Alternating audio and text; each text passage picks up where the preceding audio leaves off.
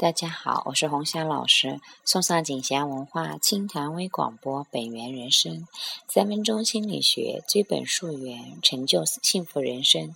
咱们今天的话题呢，还是关于界限的。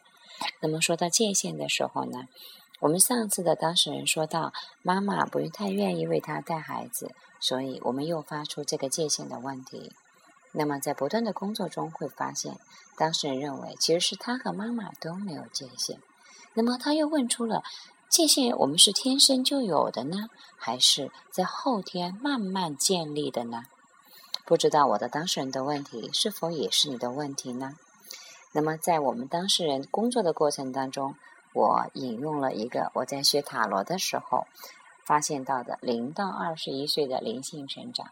有过孩子的妈妈就知道，孩子在两岁的时候一定会经常有一个口头禅，那是什么呢？我不，我不，是吧？当我们有机会说我不的时候呢，身边的人是听还是不听呢？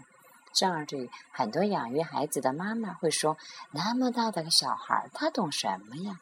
其实从发展心理学，从今天塔罗的角度来看呢，那就是我们的人生，我们的天性在两岁的时候就开始学习我们和他人的界限。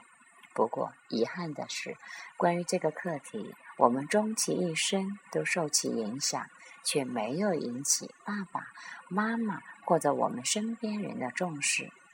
那么今天晚上留给各位的一个话题就是什么呢？你生命中你该拒绝的时候，你容易将我不说出口吗？你会对什么很难以拒绝呢？好啦，等你明天见。